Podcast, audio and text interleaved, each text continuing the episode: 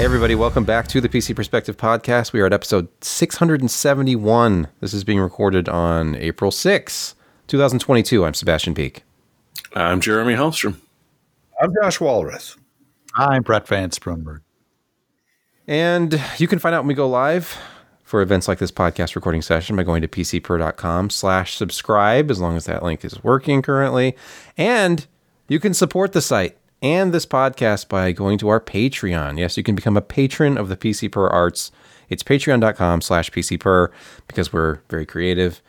And uh, just thank you to all of our patrons. I don't have any new names to add to this week from last week, but we appreciate all of you. And with that, let's move to our most important segment of the week. It's Laramie, Wyoming. Josh, take it away. So today was um, it, it wasn't the most appetizing looking, as the pre-show may have commented upon, but it was certainly tasty. This is the sombrero burger. The sombrero burger is comprised of two all-beef patties, making up half a pound of meat, covered by roasted green chilies, a queso sauce, liberally basted with sour cream, and then topped off with Tajín seasoning. If you've never had Tajín, you really should go out and buy some because it's tasty. And altogether, this created maybe an unappetizing looking burger, but it certainly was tasty going down. They did put onions, tomatoes, and pickles in there, what actually did accentuate a lot of the flavors of the sombrero burger. And the queso was not so liberally applied that it was extremely messy. I mean, the bun is just kind of barely there. Uh, you, you, don't get a whole lot of the bread taste, which is good. I mean, it soaks up, you know, a lot of the meat and the juices and and that, but it doesn't uh, it doesn't really impede your enjoyment of of the beef flavor, the the crispiness of of the onions, the sour of the pickles. Then you know, combined with the sour cream, the queso, and the Tajín sauce, and with two very very very large pieces of meat i mean it's it's it's it really is overload. And uh, i didn't think that it would work as well as it did but it was was fantastic. I, I would recommend it to anyone who is a burger enthusiast. And, and the fries were again outstanding for uh, for what we had for today. So yeah i i'm full for the next 24 hours and uh, I'm happy about it. And so far, nothing negative has has occurred to me. Let's talk about one of the bigger stories from the last week, which was the mysterious bonus overclocking that AMD users were reporting when they had both an AMD CPU and GPU and installed the latest Radeon drivers and found that their CPU was actually being overclocked by the Radeon Adrenalin drivers which is very exciting.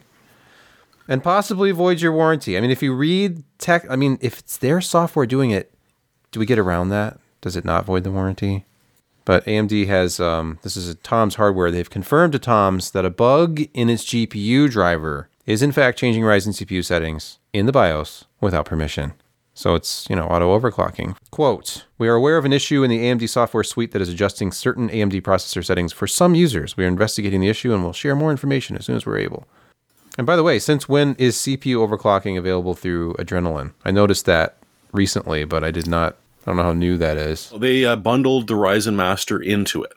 So it is actually Ryzen Master that is providing the overclocking. It's just wrapped into the Adrenalin and there's a, a, driver slimmer you can download uh, from a variety, GitHub or a variety of other places that lets you remove certain parts from the Adrenalin driver, and so you can actually remove the Ryzen Master part, which is where this overclocking is coming from, even if it is just PBO.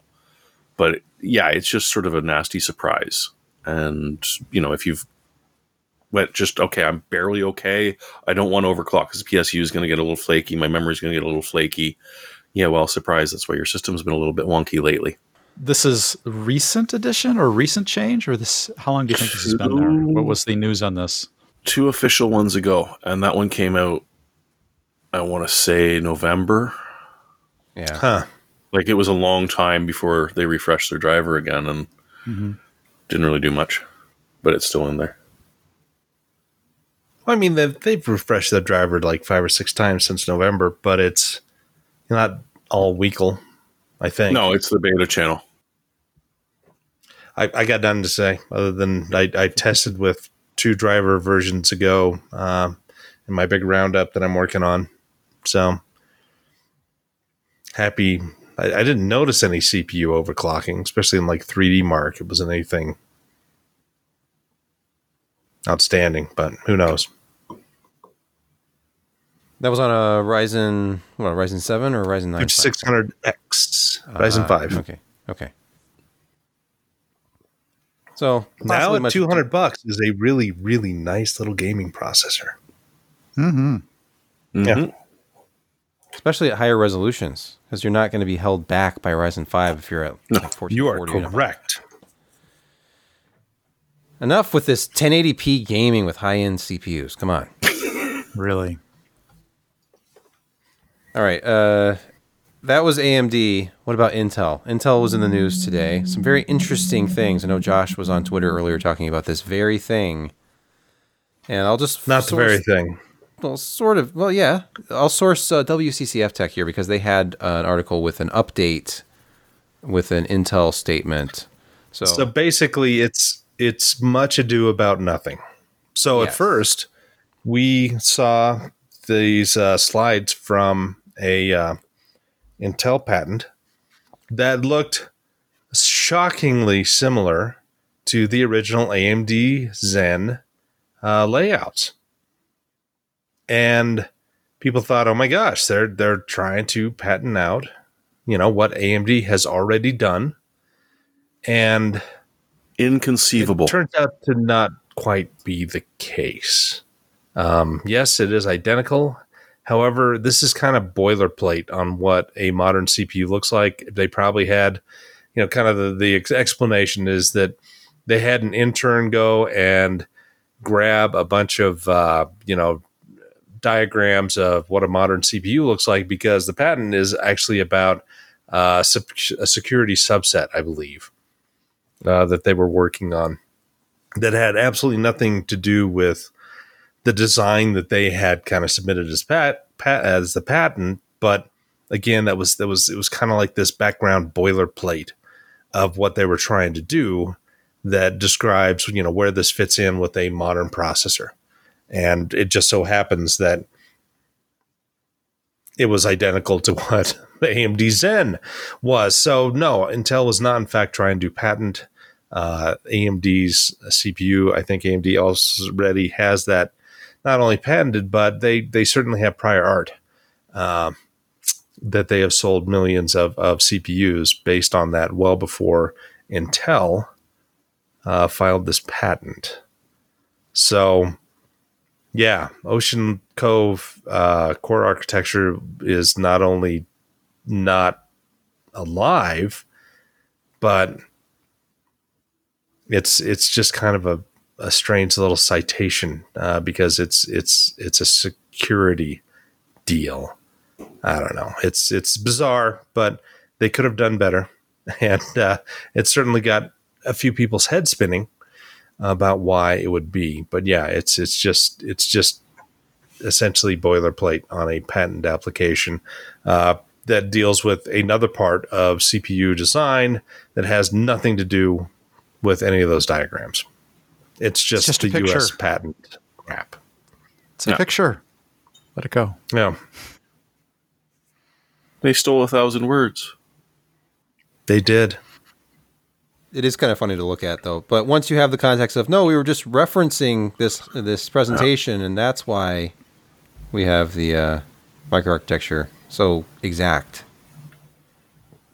But it was a fun thread to follow earlier today. Yes. because we were looking at okay, here's here's Intel's patent, here's AMD's architecture. Intel's patent, AMD's architecture. These pictures are the same. Yeah, they're the same. They just this is the same. So apparently that was just Well, they were I mean- referencing this. Yeah. You know, when when you're debugging, you know, IA sixty four, or when you're when you're decoding IA sixty four ISA, then you know the the sort of the steps look somewhat similar. What Isn't Your logical Well, flow I mean- chart matches my logical flow chart. Yeah, yeah, but I mean, you know, a lot of the numbers obviously were identical, and um, Mm. yeah, I mean, it- they were identical. And I don't think that intern probably works at Intel anymore. So, um, or AMD. Oh, that's cruel. yeah, yeah. All right. Speaking of Intel, they have a new processor on the market. It went on sale, I think, officially yesterday, and it is currently available in the U.S. at places like Amazon and Newegg.com. I'm, of course, referring to the Intel Core i9 12900KS, the Kentucky Shrout Edition. And here it is at, at uh, Amazon. Now, six or seven hundred and thirty nine dollars is roughly the expected price on this. Of course, it depends on how many you're buying. Amazon, this is shipped and sold by Amazon. They want eight forty four twenty one for this, which seems like a lot. I had seen pre-orders of at seven ninety nine, but Newegg is No blame more- the unions. Newegg has it for seven seventy nine, and they show seven ninety nine as the list price, which seems more accurate based on some other places I saw. So, if you have nearly eight hundred dollars to spend, and you don't want to try to play Silicon Lottery and get that magical twelve nine hundred K that'll do the same thing as this one, you can get yourself a pre-bend twelve nine hundred K that'll do uh, up to five point five gigahertz out of the box. Now, Look at that processor base power. Yes. I mean, it starts at 150, but that's, I mean, who's going to limit it to 150? Who Still- indeed? It still shows a maximum turbo power of 241, but if you have your motherboard set up like so many are by default for some insane max, like 4096 watts, for example, for PL1 and PL2, then you will uh, you will exceed that. You will exceed 241. But as you can see, here the breakdown here, Turbo Boost Max is 5.5. I think that's on up to four cores, and then you have uh, that's the that's thermal velocity boost. So that's opportunistic boosting. Then you have Turbo Boost Max 3.0 up to 5.3, and the actual P Core Max is 5.2, with your E cores at four gigahertz. So nothing earth shattering for the standard P Core and E Core compared to just basic overclocking on a K, but you get those fast default frequencies depending on your workload. Of course, gaming was the one that they were showcasing when they in- introduced this at CES. So in theory, if your game is only taking, say, like four cores, it'll be at 5.5 opportunistically, depending on your cooling, what what the power limits are set to. So it'll be fun to play For with. 800 smackaroos. Well, think about this, Josh. You remember hmm. the Extreme Edition processor? Oh, yeah, that was a $1,000 processor. right back in the at, at launch, nine ninety nine. So here we have basically the modern version of a Pentium D nine sixty five for seven ninety nine at launch. So I mean, Oh, don't don't spoil it. Don't spoil it. Yeah, I'm, I'm not spoiling anything. It's fine. And it's not even Hey. two, you know, physical pieces of silicon. It's just one. It's true. Yeah, somebody should start a company that uh, just bins regular ones at this to get them to this level. I don't think that would think- last. I don't think they'd be able to stay. No. com- in I don't know. I think that's probably got legs. I don't know. It seems like I a great idea. We used to have binners back in the day, but uh, not quite for the same reason. We're flip flopping back to AMD. It's going to happen again. AMD is acquiring a smart NIC and networking firm called Pensando for almost two billion dollars. Oh, Pensando. Um, Two- that's how I'm. Two billion dollars, which is pocket change for what they made off selling GPUs. we have these contractions and these expansions of of you know where you put transistors and performance so you know the big goal is is to have everything in in one chip in one place but then you have other workloads that come up and they require an external chip that is large and and consumes power and DPUs, uh, you know, the or, or NPUs, I can't remember what exactly. That's that's that's an area when we finally have, you know, so many IOs going through 10G plus networks that you want to do things compute wise at kind of the point of entry in networking and not rely more on on the host CPU or a GPU doing very very specialized things. This is doing its own little thing. It's it's a programmable network chip that you can do all kinds of workloads on. And with the connectivity that we have and what we need and what servers require, uh, this is a growth industry and it's becoming very important. And guys like Intel and NVIDIA and others have been, uh, you know, pushing on these chips and expanding their abilities and speed and power consumption and complexity. And it, you know, AMD was obviously feeling like they were falling behind because Intel has an amazing network chip group that you know their their their chips are essentially the, the standard. Um, Nvidia has invested in this as well, and we can see this on some of their high end two hundred thousand dollar plus uh, big cube things that have all that integrated in the back and uh, yeah, AMD is is is catching up. And if they're trying to push EPYC as far as they can, excuse me, EPYC, uh, they had to go with this route. So it's it's good that they did it, and uh, hopefully this group is good. And again, it is a logical progression uh, and the server server and storage space for AMD to invest in something like this because it's extremely important. Did I miss anything, I mean, Jeremy? I was going to say that I absolutely agree that Intel is a de facto for general networking, but as far as their smart NICs go, they're still sort of sorting that out. Like they haven't come to a anywhere near the sort of level that they have with the, the Wi-Fi and the the general Ethernet. So you've got AMD, who's just picked up Pensado, who honestly, and before this, I'd never heard of them, but apparently they work with uh, IBM uh, Azure and the Oracle Cloud. So they've got a huge customer base, and they've got a customer base that knows what they need when they're shopping for a smart link or a smart NIC. And they just AMD blew significantly more than this, picking up uh, Xilinx or Xilinx or however you want to say that. Who Xilinx? also Xilinx? Xilinx. Well, there's another I in there. Yeah. It's, yeah, it's that company that AMD bought, so you don't have to worry about it anymore. It's AMD. It's spelled A M D. so they also worked with networking and also touched a little bit on smart NICs. So you've got all of a sudden what is going to hopefully be a really good collaboration, or at least they're all going to be under the same roof and working towards something. So it really puts Intel on a defensive setting of, you know, this is not something we'd really gone into yet in a serious way where we're trying to make it a major chunk of business. We've sort of touched it, but we just love the fact everyone's Wi-Fi chip and network uh, card in their system is using one of our stuff. NVIDIA, on the other hand, I mean, they've been doing a lot of this sort of acquisition and working to get all of their GPUs talking together as quickly as they possibly can. And so, if AMD can get this going with their homogenized uh, CPU and GPU, that might actually really sort of push them along because they've been doing this in Infinity Band Fabric, uh, or sorry, Infinity Fabric for a while now. They're they're really sort of focusing on the interconnect, and this is another step they weren't at yet. But I'd love to see you know what this leads up to in the next three or four years. And if you're curious what a SmartNIC is, uh, our friends over at NVIDIA are the first result I found. what is a SmartNIC on the NVIDIA blog? It is a programmable accelerator that makes data center networking, security, and storage efficient and flexible. And then there's a picture of Jensen down here, too.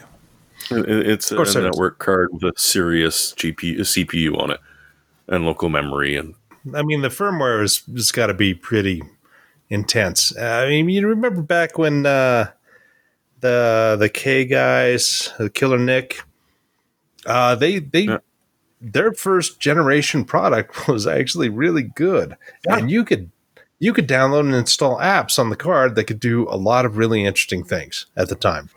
It was mm-hmm. overkill for gaming enthusiasts because the technology was essentially low end enterprise, and hardly anybody really took advantage of the Killer NIC's capabilities that it had for you know not only Killer NIC software but third party stuff that they could probably use, and uh, but when it comes to the data center, where you have massive amounts of data that need to get to other servers and front ends and you need to do other kinds of traffic shaping and security and and and and I mean just goes on. I mean it is very compute intensive uh, to get everything where it needs to go effectively and efficiently. And this is a group that's doing this. And AMD, I think, made a reasonable purchase because they need the technology. I don't know how well the company Pensado was performing, but they they they have the expertise and the hardware and the design knowledge which AMD needs. Intel at Ars Technica, Core i3 12100 and i5 12400 review. They call them fast, affordable, and hard to criticize, which honestly they are. I mean, anything that's low cost with good performance, how can you be critical of it? Even if it's not from your favorite CPU brand. The only thing I'd like to say about this, and I don't want to necessarily turn this into a debate about testing methodology, but I made a remark on Twitter in reference to I think this the other day about the AMD platforms because as expected, I mean you're you're going to pair typically memory that is the official supported spec. Well, I mean, you'd be Not foolish others. not to, especially on an AMD platform. Foolish Okay. not to. If if you look at whatever the official published specification is for memory for a s- uh, for a CPU, Intel used to be like 2666, then 2933, then finally up to 3200. AMD has been at 3200 for a while with Ryzen processors, officially anyway. Though I think just about anyone who is enough of an enthusiast to build their own PC and is running an AMD Ryzen is probably running 3600 memory because then you get the 1800F clock and everything's Yeah. faster. Yes. And But officially, but officially, it's still 3200. Yes. So there's question marks all over the place, like the fact that now I kind I do understand that they're trying to put the AMD and Intel platforms on an even footing because they're only using 3200 DDR4 on the Intel 12th gen platform instead of DDR5. They're using lower cost boards like a Prime B660 Plus board. But there's also a huge memory disparity that was criticized. 64 gigabytes of the Intel platform, only 16 on the uh, AMD. which Oh, is wow. odd, but I suspect that was either a previous benchmark or uh, memory compatibility issue. But I suspect Maybe. it was previous benchmark. Probably, you're right. And then the, the just why I, I 16 gigs of 3200 DDR4 for the Ryzen 5 3600, and then the same memory for the Ryzen 7 5700G. And one would think that if you're going to run integrated graphics, you would spring the extra 10 bucks or so for 3600 memory. Because I mean, 16 gigabytes of memory these days is not expensive. I mean, they haven't exactly hamstrung it, but they didn't do any favors. No. And I totally and almost completely agree with it, but I didn't really think that was more. Th- those were more like, like they threw an M1 in there. The M1's memory didn't match that at all either. Yeah, oh gosh, no, no, that's all Right, on, but- on chip. I think it was more that they wanted to show that, you know, everyone who's saving up for an i7 or an i9 to run at 1080p, I think this article made a really good argument that, you know what, you don't need to. An That's i3 true. or an i5 is going to do you brilliantly. And yeah, you complain that, yeah, the 3600 was a little bit crippled. Uh, you could also complain that 3600 is selling for almost what it should be. Um, whereas the only reason that the i5 24 or 12400F is a reasonable comparison is because it currently costs about as much as that when it should be Okay, but cheaper. uh, here's the problem: is that it's still a Ryzen 3600, right? Yep. Oh, hmm Which is a generation behind. Even you know what was released recently. It is. Yeah, like the 5600, which is so much better in gaming than the 3600. And to Yeah, be honest, I mean, you'd be better off going Go that go way. ours. This doesn't But, make yeah. any sense. This is one of those things where if this was presented to me, I would say, okay, this is interesting. Uh, we need to put some 5,000 results in there because there's no way we can publish an article where we're comparing 12th gen Intel against To a three year old processor. like Zen 2. Like you need which is be on- still often beating them. right. So it's- it's just because there is also that. Not in every case, of course not. But I. I just sort of like I saw this and I was reading more of the i5 and the i3 because you don't see them benchmarked enough, Mhm. and I think they just didn't want to have two bars on the graphs. Could they have done a better job choosing what they compared it to, or you know, fired up something more recent to compare it? Absolutely, yes. Maybe this And, guy yeah. wrote this thing for twenty dollars, and these are the only chips that he had on hand. Yeah. for comparison. Yeah, they blew their budget on those uh, Intel uh, motherboards, and then they just they couldn't buy Well, Ryzen. and, and that memory. so. I don't know. Yeah. I was I was thinking the 5700G was more difficult to come by. That's been Well, fairly someone's easy to had that get for a while. it's- Yeah, it. That's, It's- I It wasn't mine- at first, but Yeah, no, exactly. It was hard to get, and they weren't sampling me. right. But I eventually got one for like three hundred. Now they're super common. yes. But the takeaway is that if you hate AMD and refuse to buy one of their modern ones right now, you don't really have to go for an i7 or a 9.9 if you're just doing light gaming. It's silly. Oh no. mirrors it. No mirror. Four core CPUs are dead. Haven't you heard? Well, you can still get them, but do you really want to? Remember when Nvidia tried to buy ARM, but Oh, was that was, cute, happen. wasn't Worked it? out very was well. So Yeah. well, Hey, it. apparently ARM has been pretty levitious lately. Hynix It's just putting itself out there.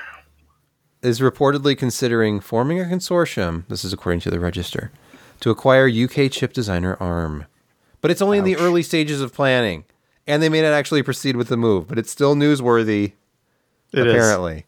Well, they they would have to create a consortium because SK Hynix could not buy it by themselves. Bingo. Yes, they produce a lot of memory. No, their company is not worth anywhere near what Nvidia is. Ah, but well, it's SK Group that would come up with the money, and they're of course significantly bigger than SK Hynix, but still, Oh yeah, this would Yeah. present a What- problem. So, did you hear? Did you notice what is being done behind the scenes at ARM to make this Do possible? tell. Do tell. So ARM China has been a problem for a while. They hmm. they fired the CEO for like some just blatant nepotism and other you know really bad practices. And so you know what he did? He didn't leave. He, he's still running ARM China. He, he was officially canned along with most of his board of directors, but they're they're still there and refuse to leave. Uh, and this is in the courts because because the way China does these things, the third party, well, first party, does not First have party. actual control over the company. So ARM China is a separate company from ARM. ARM owns forty nine percent of that, so they don't have majority ownership of Yes. that. So ARM China is like, screw you, we're we're staying in here, and there's nothing you can do about it. And ARM's like, you're right, we signed on to this, and that's how we got into you know a market of 1.9 billion people, well, and now other we're paying for it. So now what they're going to do is they've decided, all right, if this is the way that you guys want to play ARM China, we're changing you into an ARM licensee. You are no longer officially part of ARM, uh, and your valuation will still remain with SoftBank. Whole different friggin' conversation there. But ARM itself is going to be severing one of its limbs to become a licensee, so it's no longer involved in the sale of the ARM parent company. Therefore, in theory, possibly making it affordable for SK uh, Hynix's parent group or consortium, however you want to call it, to actually do this. Whether or not SoftBank will immediately co- turn around and buy SK Group, and then it just doesn't actually matter, except on paper. Well, I mean that's just speculation, but uh, yeah, it's it's been a long, drawn out soap opera we've been watching for many a year, and it's it's kind of amusing. Hey, Josh, why is a is an ARM sale to the SK group more palatable than potentially a sale to Nvidia? Why is this getting some play right now? Why are people more energized about this? Why is this more acceptable? Uh, because SK Hynix sells to everybody, and they don't license out stuff to everybody. So they, They don't have a suspicious past. They don't have a suspicious past of locking people out and playing hardball. Yeah, yeah, that and and I mean, it would just it would still exist kind of as it is, except Hmm. making money for different people. and not under the control of somebody like NVIDIA, who has been aggressive in the past in uh, dealing with partners. So yeah, the, the, it's it's it's not like adding on to a primary mover of a single company. So I mean, Nvidia has been doing you know CPUs by themselves. They do GPUs. GPUs are essentially now just massively parallel CPUs, you know, general purpose type stuff. And when they were going to kind of envelop ARM, that caused a lot of angst and anxiety among many partners because suddenly their primary product is now licensed to them from a competitor.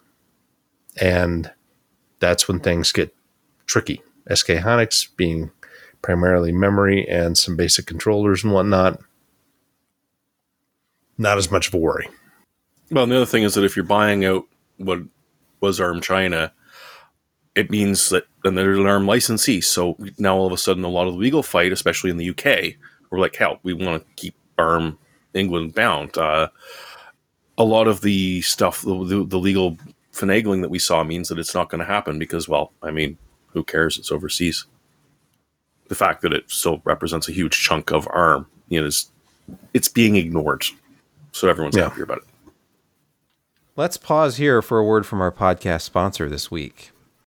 Hey, have you heard of Kolide yet? Kolide sends employees important, timely, and relevant security recommendations for their Linux, Mac, or Windows devices right inside Slack. And if you're like many organizations, you know you can reach your employees on Slack. Kolide is perfect for organizations that care deeply about compliance and security, but don't want to get there by locking down devices to the point where they become unusable. Instead of frustrating your employees, Kolide educates them about security and device management while directing them to fix important issues. Visit kolide.com slash PCPer to check this out and sign up today. That's K-O-L-I-D-E dot com slash PCPer. Use your email and get a free Kolide gift bundle after trial activation. At Kolide, we know that end users are IT admins' most significant untapped resource, and they're key to solving the most challenging to fix security issues, including instructing developers to set passphrases on unencrypted SSH keys, finding plain text two factor backup codes, and teaching end users how to store them securely, and convincing employees to uninstall those evil browser extensions that may even sell their browser history. These are just some of the many use cases not solved by locking down devices. You can try Kolide with all of its features on an unlimited number of devices for free for 14 days with no credit card required. Try it out at kolide.com slash PCPer. That's K-O-L-I-D-E dot com slash PCPer.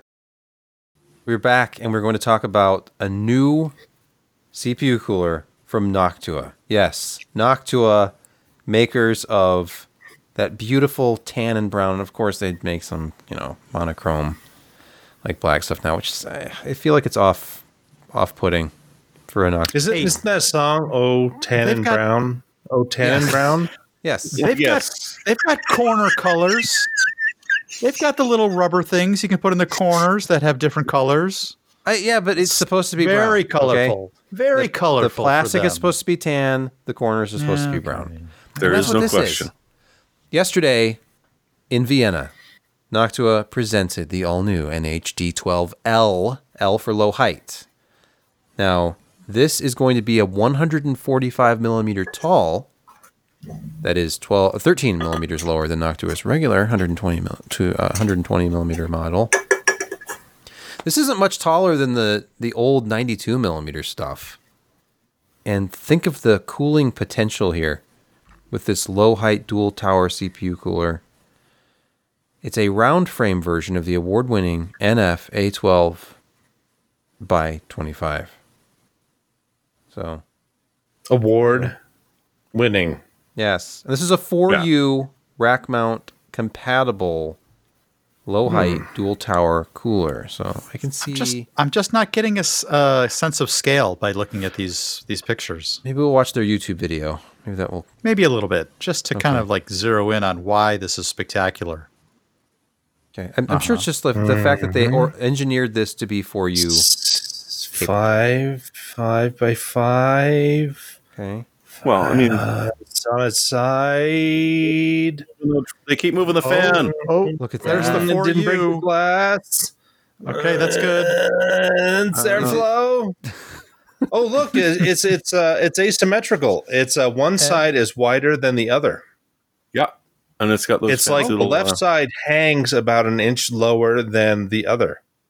Is that to avoid the not memory? everyone do you can be symmetrical. I think That's I so think when you avoid the you bang them together that they don't necessarily. No, that's not what it does at all. uh, That's just a handy feature. Oh, I'd use you it for do. Google fans. I would. Handy. It's like a tiny G15. Yep. Look at that. Oh, Well, just It's think about this: the you previously always had to have 165 millimeters for most higher performance dual tower designs, or things like the Hyper 212 Evo. That's 165 millimeters approximately. So it's just nice to see something that's big and capable. I want to see some reviews. I actually went to buy one of these. I Mm. saw this, and yesterday I went to Amazon, and they don't have it yet. I should probably reach out to them and say, "Hey, can I review this?" Because I would. I'm very curious because we, the we do have a, a relationship with them, correct? It's been a while. I think Maury hmm. was our, our guy. I don't Yeah. even know who our press contact would be. I will reach out to them. Or if you're watching, knock Okay. talk to me. We will review this. The Return of Monkey Island is coming, and it's called Return to Monkey Island. it's Confirmed. damn clever. Damn clever. So It's a sequel to uh, the second one, even though there was a third through sixth one made. wait a minute. So this is a sequel to Monkey Island 2 and not Curse of Monkey Island, which was 3. This is a sequel to Revenge of, but the skull might be in it. Okay, wait a minute though, because he teased this on April Fool's Day, but now they're saying Yeah, it's and then he owned up to it. And the, the hardest thing to believe about it is that Disney actually said, you know what, you can actually touch your IP again. And you know what, we're even going to give you the some of the musicians from uh, what is left of the LucasArts Studios uh, musicians to uh, do the sound for it. They've grabbed a couple of the old uh, voices, like Dominic that did uh, the original Guybrush. So it's going to be interesting to see. Although the teaser that they put out was just hand drawn, stop motion. I have an original copy here. This is the this is even pre MT32. You had to send away for the MT32 support. Didn't That's the didn't one. you order the giant specialty only a hundred ever made pack? Or yeah, your, your wife and got it for I you. I did an unboxing of that on our uh for patrons. It patrons. was only. gorgeous. It was gorgeous, and the amount of swag that came with it, legendary. It's pretty impressive. I don't know if I'll Yeah. If there's any point in putting that up on our main YouTube channel, but I did an unboxing Hmm. video about that. This was a very interesting story in the last few days because I'm thinking this isn't even a 3D game in Yeah. the Yeah, how? sense. So How? I'm guessing this is running on a new engine. I'm not. I haven't looked into this yet. I need to. Classic Doom, fully ray traced. The same thing. The same treatment we got with Quake. Okay, even even though Doom is sprite based in hmm. things, it hmm. still was a 3D space Yeah, engine. It was. okay. But I mean, you know, all the characters were all sprite based because they couldn't do thousands of polygons effectively in 1993 or whenever. But it was still a, a, a 3D space in terms of walls and height and stuff like that. But it was just, you know, essentially when the characters came in, uh, It it, it blew the, Yeah. the polygon. Uh, and so they, they had all sprite based. So if you you know if you look at the uh, the the the you know characters when you're doing ray trace, they're still sprite based characters. It's just the environment and lighting around it much different. Mm. See, And there's still no based, vertical. just Would it lighting. would it surprise you to learn this? I believe this is Nvidia only. Yes. Yes, it is. A humble bundle makes its way into our gaming quick hits again. Who can tell us about the Killing Floor collection? Jeremy, you picked this up co-op survival horror slaughter. Who taught the killing floor first? Yeah, it's a it's the first one, and then the significantly better, from what people tell me, second one, um, with like a whole bunch of ridiculous add-ons, including the ZX one. Uh, It's it's a silly little co-op survival that's uh, a hell of a lot of fun. And the Frag and Frogs And were a thing that's used to come out. Ton of weapon packs. If you keep scrolling, you'll see them over and over and over and over. so many weapon packs, so many skins, so many ways of smashing your opponents into atoms. It's it's all in good fun though. It is a bit of a ridiculous shooter. That we like them that way sometimes. And this is like everything all at once for cheap. So if this is the kind of thing you like, you'll like this sort of thing. It's a two hundred and thirty-one dollar value for just. Well, I mean, you pick a price. I'm I not think you need to surprised. spend at least twenty-five. Yeah, it's like to get everything. pennies on the dollar. Yeah. That's the thirty-four item bundle. But yeah, check it out if you're interested. Let's move on to our security corner, since we've uh, adorably named all of our uh, sections of. The You can blame me. You can I blame me. I do Go blame you, actually, privately. ahead. It is my fault. It is. Yep. All right. All right. Uh, that's just how it reads in the show notes, anyway. Let's look at the Mac. Speaking of Brett, Mac Security, the Mac Security blog, and uh, there's a little story here from yesterday called "Apple neglects to patch two zero-day wild vulnerabilities for macOS Big Hey. Sur and Catalina." Hey, hey, wait! They just oh, look. patched those. The They the just binder is patched- sad. they just patched those, but not everywhere. No, no. You, they here's the thing: they don't want you running these antiquated, deprecated operating systems. Literally, if they're not Yeah. supporting them anymore with security updates, they're gone. Because Apple wants you to run their uh, basically iOS on a desktop now, which is Oh, only you stretch the truth. You stretch the 64 bit applications, and anything else you got to virtualize. So screw you. Just rely on Rosetta for everything because I'm sorry. And actually, if your application is 64 bit but only has a 32 bit installer, Adobe, it won't run at all. Part of the news story here is that Apple eh, was only patching the very latest versions of the OS for the most significant problems. And there were a couple of security researchers who went back in time and discovered this is unfortunately habitual for Apple, which is the meaning that there's significant vulnerabilities that they're only patching in the latest version of the OS, even though they say they fully support the last two versions plus the, the most latest version for all patching and things like that. They're really not doing it, unfortunately. And this shows the an unfortunate side of, of Apple's kind of breaking their security promise to those running their OS, which a lot of people like to point at and say uh, this is a, a secure operating system that is actively patched and maintained, and it isn't always. And this latest story, unfortunately, proves that that this is a very significant uh, um, zero day, essentially exploit um, that is not that difficult uh, to take advantage of. And they have really only patched the very latest OSs. And there's a very significant part of the Apple community that's not running the latest OS. So this Apple has left them exposed and They're Will not true talk Apple about it. Yeah, if, They if didn't you're not on the up to buy the latest newest OS. Screw you. yeah, if you're not on the latest OS, when they first release a beta of it, like you should be in a dev channel and be getting the latest. Mm. Well, you know what? and testing it. For them. the the population or community pie chart says otherwise from a usage uh, statistic that says most people are not on the latest OS. You know, from a worldwide population perspective, that's just the facts. And Apple does not have your back on this one, so be careful. this one. One more security story before we move to a surprise. Oh yes, review. because the, the, Jeremy's the gonna like this one. The Lynxes and Apaches are feeling jumpy this spring. so Or sorry, the what Tomcats, is- not the Lynxes. what is Spring4Shell? It's crap. Hey, do you remember the Log4j problem from not that long ago? Well, It welcome hasn't really back. This away. is no correct. This is uh, it's springtime. Leave that Log4j, leave that Yuletide log behind. That was that's winter. It's springtime. Flush that log down. flush Springtime. Flush that freaking log. It's spring.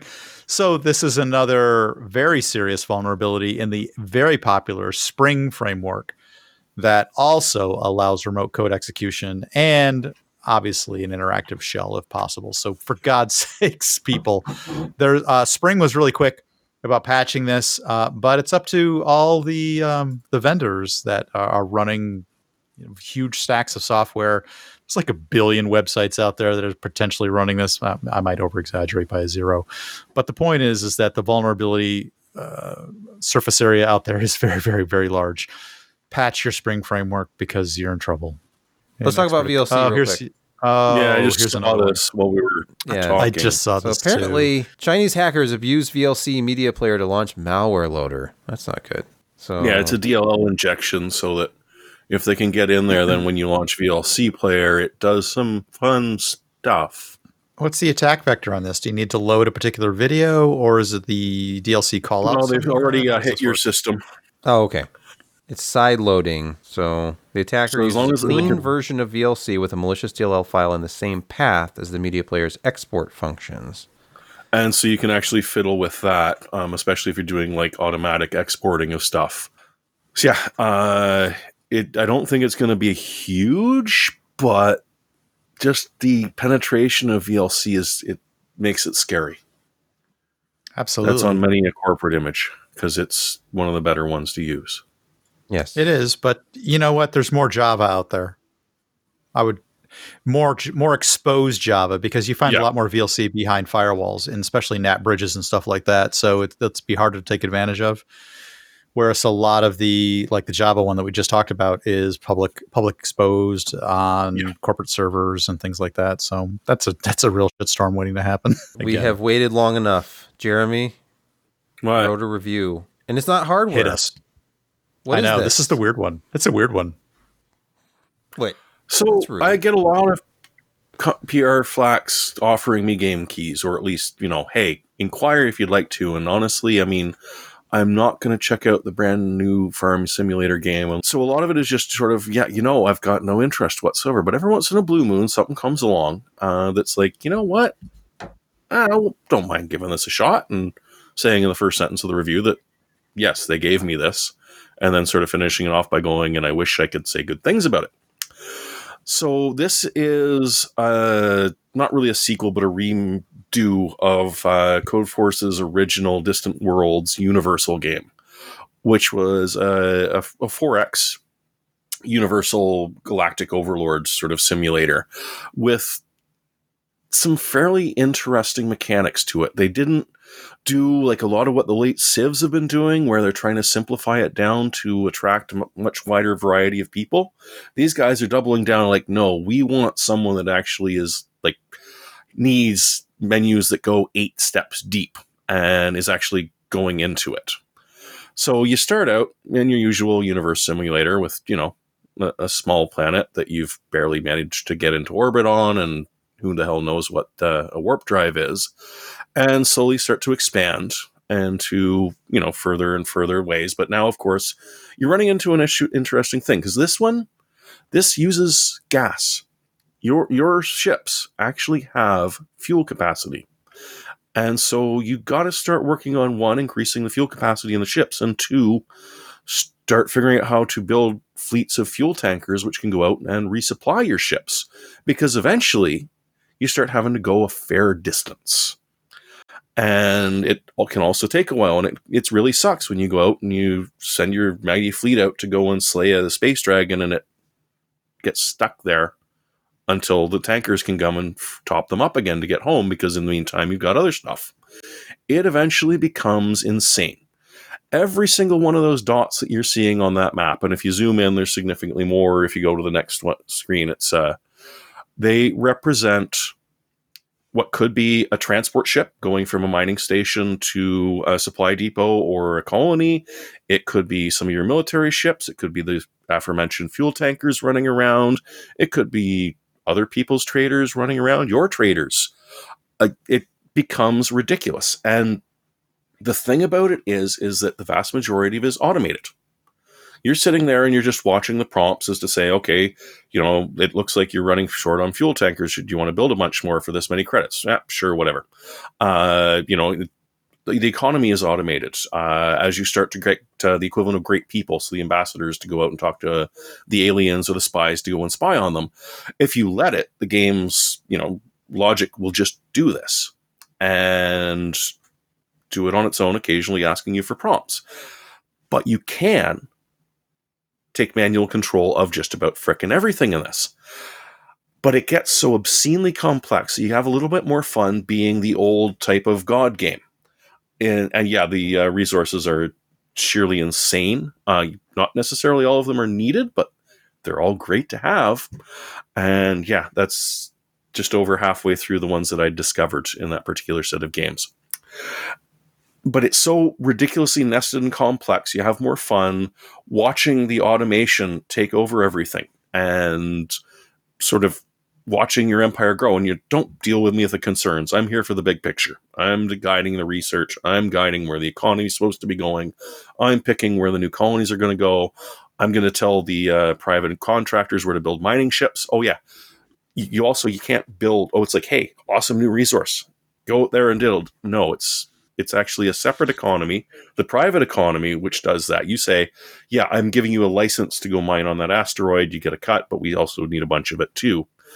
And that's sort of an interesting thing is that there are two different economies the ones you're allowed to play with and the private one. And depending on how poorly you do, the private one may fall down or the private one might start to grow and also start to hurt you because, well, you are technically the government.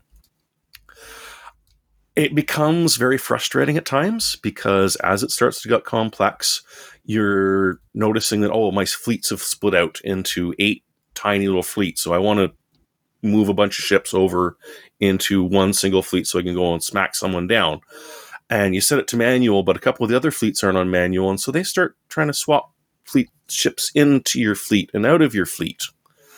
And so now all of a sudden you're halfway there and you realize that the reason that your big smack 'em down fleet is stuck orbiting a planet is because they're waiting for this one arsehole of a destroyer that's out of gas that you told to get out of the fleet, but has decided to come back into the fleet, and now the fleet's waiting for it to catch up after the fuel tanker hits it. So the, it can get really frustrating. The other thing is that as the game gets more and more into the later stages, and you are dealing with civilizations that have dozens of colonies and thousands of ships flowing around, and so do you. All of a sudden, if you little move to the right or the left a little bit too far, you scroll in a little bit too much, it it's your desktop. Hooray. Or if you're just sort of tooling around and you go to click on a thing, oh, it's my desktop again. This is awesome. Uh, the other thing is that uh, if you're clicking for a manual thing, in the later game, not every mouse click is registered when you do it. There, there can be a significant amount of lag. So you go to click on something and then click over to another menu, and what you've actually done, and you won't realize this, is grab uh, a bunch of your fuel tankers and sent them off into God knows where, because that's where it actually recognized where you were clicking the mouse. So, yeah, I'd love to recommend this to the type of person that enjoys this type of game. But I mean, at this point, no, no, not unless you want to sort of join in with the troubleshooting. Like they released two patches today because one completely and totally destroyed the economy, so they slapped in another one eventually this thing should be fun. And I mean, if it's destroying this uh, 6800 XT and Ryzen 768, was it 5800X? Uh, yeah, like and on an NVMe drive. Yeah, it it's chewing up a lot of stuff here. We'll see how much of it is bad optimization, how much of it is just they're going a little bit further than they should be.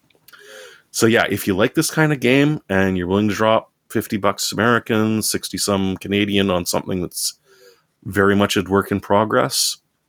We could use the help troubleshooting it because I'm also doing that because I'm, it's entertaining. But honestly, no.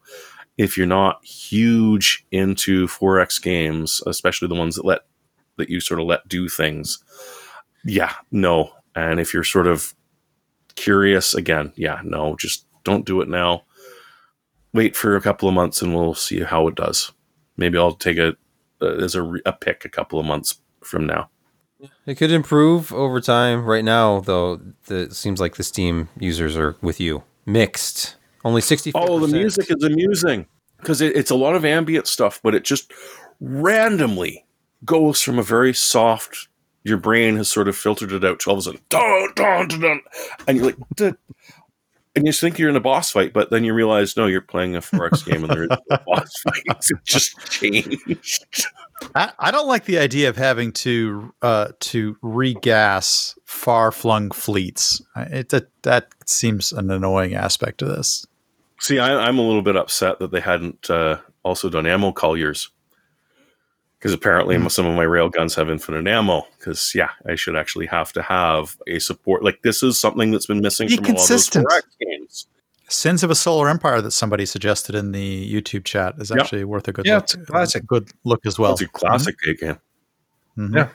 Significantly more polished than this by now too. After Uh, a little 12 bit. years, 14 years. Yeah. Let's move to picks of the week, and Josh is going to get us started. Josh, Bam. Me. okay. So sometimes you just need high end quality audio on your desktop. And these edifiers are about the highest quality you can get for 2.1. They they do Bluetooth, optical, coax, and uh, you know analog input. Eight inch woofer for the sub. look at the size Uh, of this you know, couch true- in the picture. Yeah. Oh What's happening here? Look at the size of those speakers. Then Good Yeah. lord. they're large. Could be a Maybe that's. I'll just take a us to couch for his TV. remote. I don't get this. But yeah, it's um, you know wireless control, really good quality. Do You pay for it, bookshelf audio They're- quality, no less. three forty nine. But you know, if if you like we were talking before the show, Corsair is no longer selling their SP twenty five hundreds. Logitech has cut back on their 2.1 speakers till now they're not that great. If you want a higher power, high quality PC speaker, you need to go to guys like this or buy real stereo equipment where you have an amplifier outside of your computer, even though it's connected to the computer, and powering regular bookshelf and 2.1 speaker sets or 5.1 sets because there just isn't much out there anymore. But Edifier does something that I, I feel is, is in between. And they make quality products. They sound good. They're full range, but you pay for them. But you know what? If you want good quality audio, not on headphones on your PC, which I game without headphones, but I'm also in the back of the house and nobody else can hear me, so it's not a big deal. But yeah, the golden age of PC audio speakers is past us and uh, now everybody does uh, headphones and in ways it's easier for a lot of people and you still get pretty good quality for a hundred bucks or less. But there's just still something about not having a pair of headphones on your head and being able to look around and feel the boom and the bass in your chest because you've got a 5.1 audio set that is you know 500 watts max you know that it can peak to and you feel it when you're playing a game i'm a little frustrated but you know I feel you. it's what it is I used these uh, the Logitech Z2300 for a long time. oh they were fantastic there was something about that big sub box down by your feet that was very loud, very impressive bass from these. Yeah. But yeah this kind of stuff is they're not made anymore, and Nope. those in the used market are ridiculously expensive for that reason. yep That's why you need to there's still a dedicate market but nobody is addressing it really Dollars. Hmm? You need to dedicate your your your previous That's generation insane. receiver, the receiver from your living room. Yeah, Once you get a new one, take that receiver to where your gaming PC is. It's still got a very serviceable, probably 5.1 system if it's within the last 10 years, even. You know, and just get some regular speakers and start hanging them on your wall. Like so. mm-hmm best This is a Klipsch, Klipsch 5.1 with a powered sub. Freaking awesome for playing games. Outstanding. My favorite desktop speaker I've ever used was actually a Boston Acoustics A26 They're a bookshelf speaker with about a six, six and a half inch uh, driver and a, uh soft dome tweeter. But I paired uh, two of these with a Class D amplifier, a, a pretty high end one, and it's just you would never go back if you heard something like that. Like any halfway decent bookshelf speaker with a dedicated amplifier is going to just blow you away compared to the, the tiny drivers that are typically in desktop speakers. But then there's there's there's stuff like you mentioned Edifier. There's a best selling pair of speakers on Amazon from Edifier that's powered near field monitors, decent size, and they're only hundred bucks. So I Do you remember. Cambridge Soundworks? Oh yeah, I do. Yep. Yep, and they they they did stuff with uh with Sound Blaster, you know, Mhm. people. All all my Creative live gear downstairs is, is Cambridge. I still have it. They they, they quit years and years and years ago. Yep. Sad Alright. times. yes, Sad. Jeremy, cheer us up. no, Okay. No, no. Oh wait, no, Jeremy. Depress Jeremy. us more. yeah, no, it's it's it's an interesting start to a mid-range gaming system that I sort of spotted. It, it lacks a CPU or memory, but it's got a power supply, a motherboard, and a 6600. So you know, yeah, definitely mid-range, but Canadian, 710 bucks. You can go with a fairly low-end uh, Ryzen 5 for only a couple hundred bucks more, and if you can't recycle your RAM, just take a look around for some good timing 3600 again you know for only a couple hundred bucks more you can be pretty much up and running there, was another one that lacked the graphics card but came with a cpu and wasn't quite as good a deal because right now the 6600 is selling for well about 700 bucks a little bit cheaper so Yeah, this is a good deal. yeah Wait it's not minute, amazing minute. It hurts me Wait but a minute. yeah it's canadian No, I'm, I'm the power supply. Isn't that is that one of the power supplies that was on the uh is that the infamous bundled that the- PSU the- that Gamers the Nexus burn notice? expose on? Burn Uh, notice with it. because this is a non-modular one. I'm pretty sure that one was modular. Mm, Okay. Yeah, I think you're right about that. Good. Then no issues there. And Yeah, I like no. gigabyte motherboards, so I mean nothing wrong with an Aorus board. In, in, an Eng- American dollar, seven oh nine. What is that? Like five hundred and fifty bucks, and you're getting a sixty six hundred and power probably be slightly cheaper. motherboard. Mm-hmm. Yeah, it's a pretty good deal. Yeah. Yeah, if you don't like that one, Memory Express is a 68 or 5800 non-X for roughly the same price. You don't get the video card, but you do get uh, what is that? Uh, oh no, sorry, it is the 5800X. Uh, an, Aur- an Aorus Elite AX B550 and an ML 2800 liquid cooler 770. So if you've already got a graphics card, that'd be a better way to go. My guess is that there's far more people that actually have a cooler already than have a CPU or a GPU rather. Indeed. All And right. it's still better than Newegg bundles. Yeah. Brett, your pick this week. My pick tonight harkens back to two things. Jim used to have a habit of picking television shows or videos or things like that. So mine is also one of those. The second reason is presumably people watching this or on the show can remember barely when they were 13 years old and how damn funny and painful their life was. My pick this week is a show I can't believe I missed it. Can't believe I missed it. Called Big Mouth. Please, mm. if you enjoy comedy that is something that you would never ever show your children, go watch this because the laughs come fast and furiously. I was wondering And why it is- that was on the screen behind you. Now you know. Now I know. Now we know. These are two characters from that show, Connie and Maury, who are hormone monsters for the 13 year olds on the episodes, girls and boys. if you want to laugh at yourself from when you were 13 years old, definitely go watch this because you're going to watch it with horror and mirth. Yeah, both at the same time. Go check it out. Jeez. And it has absolutely nothing to do with a certain Disney movie, right?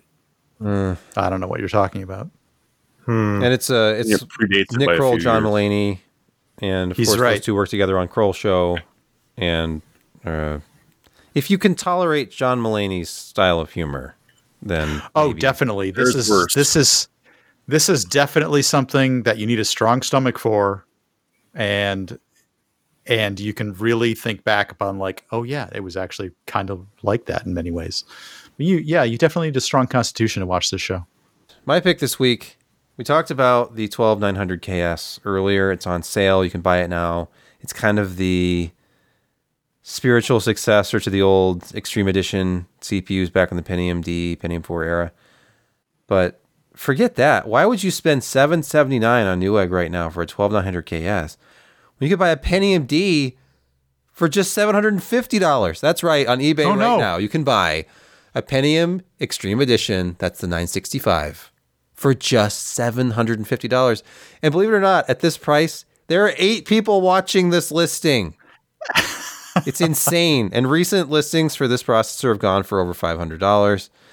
So that's why they're bumping this up to 750. They're not, they're like, hey, I'm going to take advantage of this. This is, uh, 130 watts. How can anyone work on that? SL9EJ. If you happen to have one of these, by the way, It's a 17 year old processor, man. Sell it. Yeah. Sell it now and make uh, next month's car payment and go out to dinner and you know, whatever else Buy some- you can pay. Yeah. That's a discount. What of- so- think about it. It's two hundred and fifty dollars less than it was when it launched. What what So- socket is this again? What socket? That's seven seventy five, right? 775. oh, Yeah. 775. 75, 775.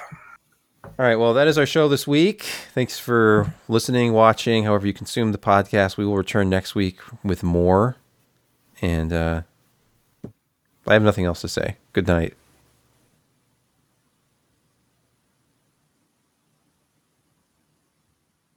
Silence is consent. Is Josh frozen or is he just doing the Josh thing? I'm doing the Josh. Oh, so again. good at it. He's so good at it.